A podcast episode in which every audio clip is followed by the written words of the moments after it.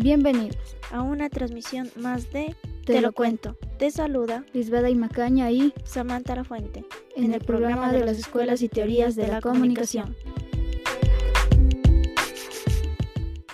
En este día presentaremos el tema de la teoría descolonial. El mismo que fue expuesto por Alejandra Cusicóndor, Michael Rivadeneira y Jessica Calvo, representantes de Tu Voz FM. La primera dificultad de la imaginación política puede formularse así. Así tan difícil imaginar el fin del capitalismo como es difícil imaginar que el capitalismo no tenga fin. Esta dificultad ha fracturado el pensamiento crítico en dos vertientes que sostienen dos opciones políticas de izquierda distintas. La primera vertiente se ha dejado bloquear por la primera facultad, es decir, la de imaginar el fin del capitalismo. La otra vertiente de la tradición crítica no se deja bloquear por la primera dificultad, y en consecuencia vive intensamente la segunda dificultad, la de imaginar cómo será el fin del capitalismo. La relación fantasmal entre teoría y práctica. La segunda razón para tomar distancia con relación a la tradición crítica eurocéntrica reside en la enorme discrepancia entre lo que está previsto en la teoría y las prácticas más transformadoras en curso en el continente.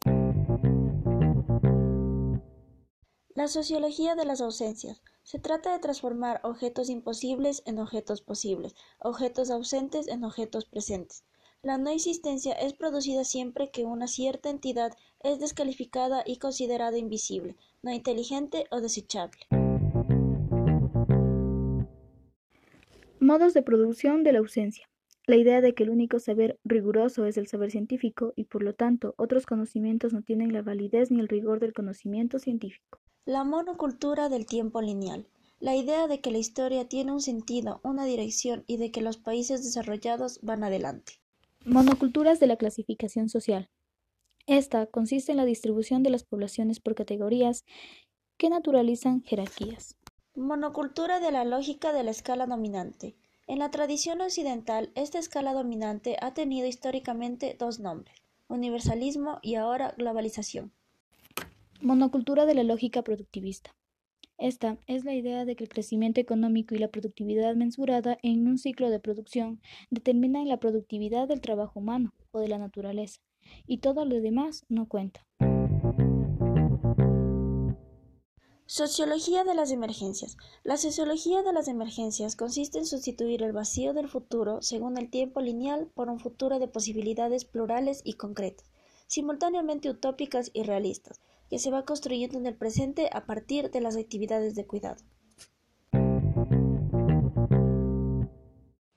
Pensamiento posabismal y con presencia.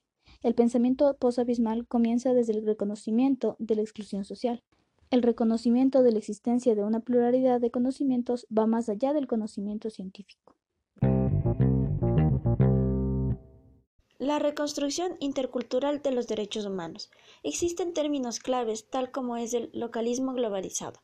Consiste en el proceso por el cual un fenómeno local dado es globalizado con éxito.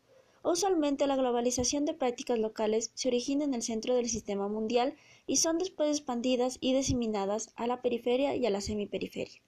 Localismo globalizado es un proceso cultural mediante el cual una cultura local se adapta a otras culturas subordinadas. El Cosmopolitismo. Es la ideología de que todos los seres humanos pertenecen a una sola comunidad, basada en una moral compartida.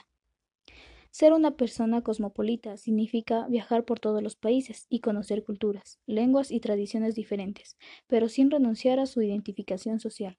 La complejidad de los derechos humanos consiste en que pueden concebirse o bien como una modalidad de localismo globalizado o como una modalidad de cosmopolismo subalterno, es decir, como una globalización desde arriba o como una globalización desde abajo. Sabemos que los derechos humanos no son universales en su aplicación. Los derechos humanos son un concepto universal, o más bien occidental. Aunque estas dos cuestiones estén relacionadas, son no obstante autónomas. Una trata de los orígenes históricos y culturales del concepto de derechos humanos, la segunda de sus exigencias de validez de un determinado momento de la historia. El derecho al conocimiento. La suspensión de este derecho original fue responsable del epistemicidio masivo, sobre el cual la modernidad occidental construyó su propio conocimiento. El derecho a conocimientos alternativos es un derecho a alejarse del conocimiento, es decir, la regulación hacia la dirección del conocimiento y la emancipación.